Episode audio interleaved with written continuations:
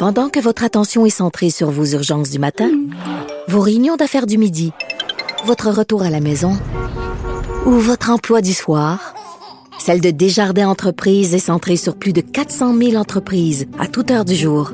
Grâce à notre connaissance des secteurs d'activité et à notre accompagnement spécialisé, nous aidons les entrepreneurs à relever chaque défi pour qu'ils puissent rester centrés sur ce qui compte, le développement de leur entreprise.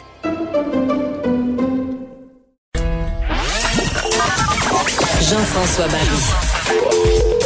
Pour nous rejoindre en studio, 187 Cube Radio. 1877 827 2346.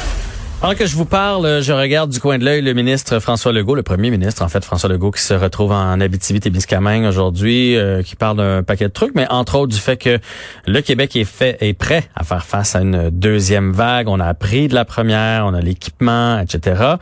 Et euh, c'est une bonne nouvelle parce qu'aujourd'hui, euh, bien honnêtement, moi j'étais un petit peu euh, sur la défensive. 104 nouveaux cas, 6 nouveaux décès. Et là, on entend parler de deux nouveaux foyers d'éclosion dans un CHSLD de Joliette, 20 résidents et 3 employés qui, qui, ont, qui ont contacté la, la COVID. Heureusement, on a réussi à garder ça justement là. J'imagine qu'on a appris de la première fois dans une seule aile. Et huit employés aussi d'un Costco du côté de Le Bourgneuf qui ont eu la COVID et là présentement évidemment on demande à la population d'aller se faire tester, mais surtout priorité aux employés, hein, parce que c'est, c'est eux qui ont été le plus en contact avec les autres membres de l'équipe. On va en parler tout de suite avec Dr Clément Bocage, médecin à la direction régionale de la santé publique de la capitale nationale. Bonjour Monsieur Bocage. Bonjour, ça va bien? Ça va bien et vous? Très bien. Euh, donc, j'ai pas raison de paniquer là avec la, hausse des cas, les décès, les foyers d'éclosion. C'est juste normal. Jusqu'à un certain point, on s'attendait à ça et on est prêt. Alors, dans ce qui concerne euh, plus Costco Le Bourgneuf, évidemment, c'est une situation auquel on peut un petit peu s'attendre. Hein. C'est pas euh, c'est pas anormal d'avoir quelques foyers à l'occasion, mais ça implique pas qu'il y, a une perte de contrôle, mais ça peut arriver. Actuellement, de façon concrète, euh, au Costco de Bourneuf, depuis le 7 août, donc depuis six jours, on a eu huit cas COVID-19 confirmés mhm. chez les, travailleurs seulement. Alors, on n'implique pas du tout la clientèle. On parle vraiment de travailleurs, c'est très important à noter. Et puisque ces travailleurs-là, au niveau du Costco, on comprend qu'on parle de 450 travailleurs, on parle de 7000 transactions par jour. Donc, c'est vraiment une grosse boîte. Et pour contrôler ce début de transmission-là, ce qu'on fait maintenant, c'est qu'on recommande aux employés, donc aux travailleurs, d'avoir un test de dépistage de la COVID. Pourquoi? Parce que beaucoup de ces gens-là peuvent avoir ce qu'on appelle des, des, maladies asymptomatiques, donc ils n'ont pas de symptômes, ils sont positifs. Il y a mhm. des jeunes aussi ou des personnes pour qui ont des symptômes frustes de COVID, des symptômes vraiment qui passent pour autre chose, pour une banalité, un petit rhume par exemple, mais c'est de la COVID. Alors c'est pour ça qu'il faut dépister tous ces gens-là prioritairement pour avoir un meilleur contrôle. Là, vous le dites euh, prioritairement parce que là, évidemment, si moi je suis dans cette région-là puis je suis allé au Costco là, entre le 7 et le 13 août, là, euh, j'ai envie d'aller me faire tester. Fait que là, j'imagine que le centre de, de prélèvement va être débordé. Si, en plus des employés, la population y va, ça sera pas drôle, là.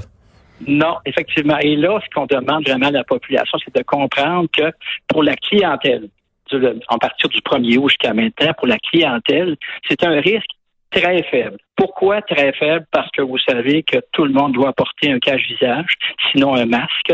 Mhm. On doit aussi se laver les mains à l'entrée du Costco. On a aussi la distanciation physique qui est, qui est respectée. Et lorsqu'on arrive aux caisses, bien évidemment, il y a les plexiglas et la caissière porte elle-même un masque.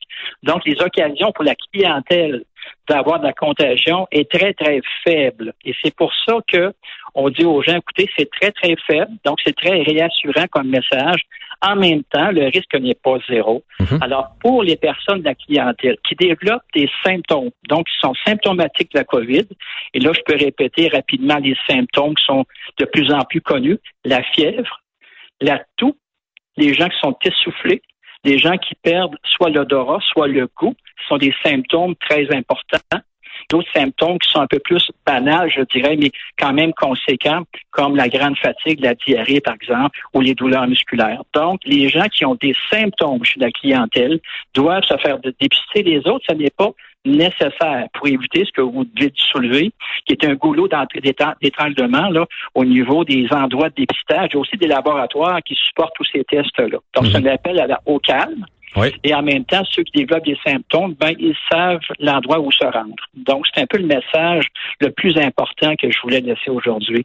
Oui, ben le message est entendu. Est-ce qu'on sait de où c'est rentré? Est-ce que parce que là, évidemment, ça coïncide avec le retour au travail après les vacances de la construction. Est-ce que c'est un employé euh, qui a été la, souche euh, principale? Est-ce qu'on est rendu là dans l'enquête? Ben, l'enquête, évidemment, au niveau, quand on parle de la source, c'est toujours des hypothèses. Hein? Des hypothèses, par exemple, c'est des travailleurs. Donc, c'est des jeunes travailleurs. C'est, ça vient souvent du milieu communautaire. On ah. sait que les parties sont très populaires. Donc, ça peut arriver. Il y a aussi dans le milieu de travail des endroits, par exemple, où c'est plus fragile, comme par exemple sur l'heure du dîner, on peut sortir euh, sur des tables de pique-nique, ces choses-là. Donc, il y a des hypothèses, mais la cause pointue, on ne la connaît pas et c'est pas vraiment très important. Effectivement. Ça peut être intéressant, mais c'est pas nécessairement très important. L'important, c'est l'action qu'on met en place aujourd'hui de faire des dépistages massifs des travailleurs de chez Costco. Je parle bien des travailleurs. Mais là, on comprend donc euh, parce que moi, dans ma tête, chez Costco, quand j'y vais, j'ai ma petite madame qui me fait faire des dégustations. J'ai l'impression que c'est des adultes qui travaillent là-bas. Mais là, dans, dans, le fond, ce que vous me dites, c'est parmi les huit, il y a plusieurs jeunes. C'est ce que je comprends c'est que les dégustations, ce n'est pas Costco, ce sont, je pense, des plus des traiteurs et il y en a plus depuis plusieurs mois. Là. Ouais, non, mais je veux dire, ce que je veux dire, c'est que dans ma tête, c'est des adultes. Mais ce que je décode de votre message, c'est qu'il y a plusieurs jeunes qui travaillent là cet été et c'est probablement arrivé par des jeunes. Donc, les ben, huit cas de COVID, c'est des plus jeunes c'est qu'effectivement, c'est c'est sûr, c'est déjà l'ensemble des travailleurs du Costco. Le, directeur me disait que l'âge moyen, c'est autour de la trentaine. Donc, il y a des gens qui sont très, très jeunes mhm. et évidemment qui ont une vie sociale active et tout ça. Donc, il est possible de mettre une contamination communautaire. Et là, on a des hypothèses. Là. Il n'y a aucune certitude. Mais il y a sûrement un premier cas. Et puis là, évidemment, dans le milieu de travail, euh, il y a eu une propagation jusqu'à huit cas. Mais il faut comprendre aussi que dès nous, ça a commencé le premier cas le 7 août, mais dès le 8 août, dès le lendemain, on, rencontrait l'employeur qui était vraiment d'une grande collaboration. Ça a été exemplaire comme collaboration pour revoir toutes les mesures de prévention en milieu de travail et même les améliorer. Un exemple, les employés portaient un cache-visage. On exigeait qu'ils portent un masque de procédure. Et mhm. d'autres exemples comme ça pour renforcer les méthodes, les mesures de prévention. Donc, tout a été fait et malgré cela, les cas s'accumulaient. Et puis, ce qu'il faut comprendre qu'au Costco aussi, ce qui est particulier, c'est que les employés sont multitâches, dans le sens que on peut être aux caisses le matin, on peut être au listing dans l'entrepôt l'après-midi, ah. et le lendemain, on peut, on peut faire du stockage. Donc, ça se promène, cette histoire-là. On n'est pas dans un contexte où vous avez une position assise à un endroit qui ne bouge pas. Ben Donc, vu que vraiment, qu'il y a beaucoup, beaucoup de migration des employés dans différents départements, différents secteurs, vous comprendrez qu'on veut dépister tout le monde dans ce contexte-là. Bon, là, je vais, je me mettre à la place de monsieur, madame, tout le monde. Je veux savoir, est-ce que le Costco est fermé présentement ou il est désinfecté à tous les jours? Euh, qu'est-ce qui se passe avec l'établissement? Oui, c'est ça actuellement. Le Costco n'est pas fermé, il ne sera pas fermé. Il y a eu trois désinfections, la dernière hier soir, suivant le j'ai rencontré le directeur aujourd'hui. Donc, il y a des, des désinfections. Tous les employés sont rencontrés régulièrement pour renforcer les mesures de prévention. On ajoute le dépistage. Donc, actuellement, vous savez, on a huit cas quand même sur 450 euh, personnes.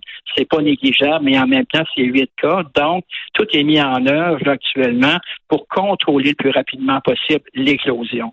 Parfait. Donc, euh, c'est dans ce sens-là. Autre question, parce qu'il y a quand même de la, nourriture. Euh, on achète un paquet de trucs là, chez, chez Costco. Est-ce que ça, ça peut être contaminé? Est-ce que si on a acheté là-bas pendant cette période-là, on doit s'en faire? Et d'ailleurs, dans la même ordre d'idée, est-ce qu'on désinfecte encore notre épicerie? Parce que pendant le gros du confinement, on, on, lavait nos cacanes quand on revenait à la maison. Est-ce qu'on doit encore faire ça? Puis est-ce que ça peut être dangereux, les produits qu'on a achetés là-bas?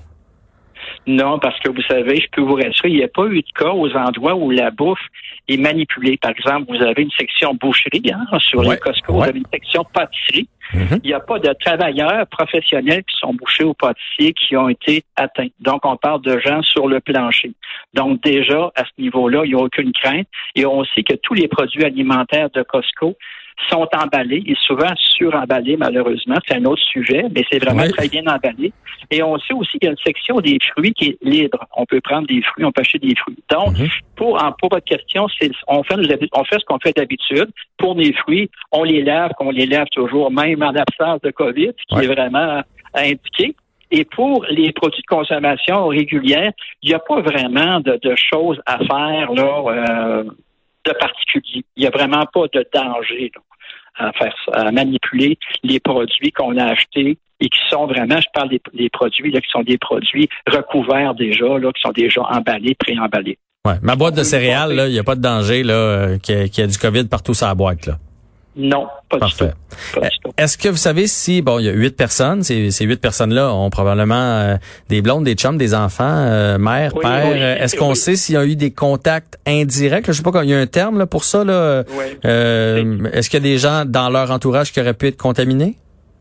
Oui, tout à fait. Il y en a plusieurs actuellement. On est en train de finir l'enquête. On parle de plusieurs dizaines de personnes dans la communauté, quelques dizaines de personnes. Et là, on n'a pas encore les résultats du dépistage massif. Donc, euh, évidemment, comme vous le dites, c'est important que vous le souligniez.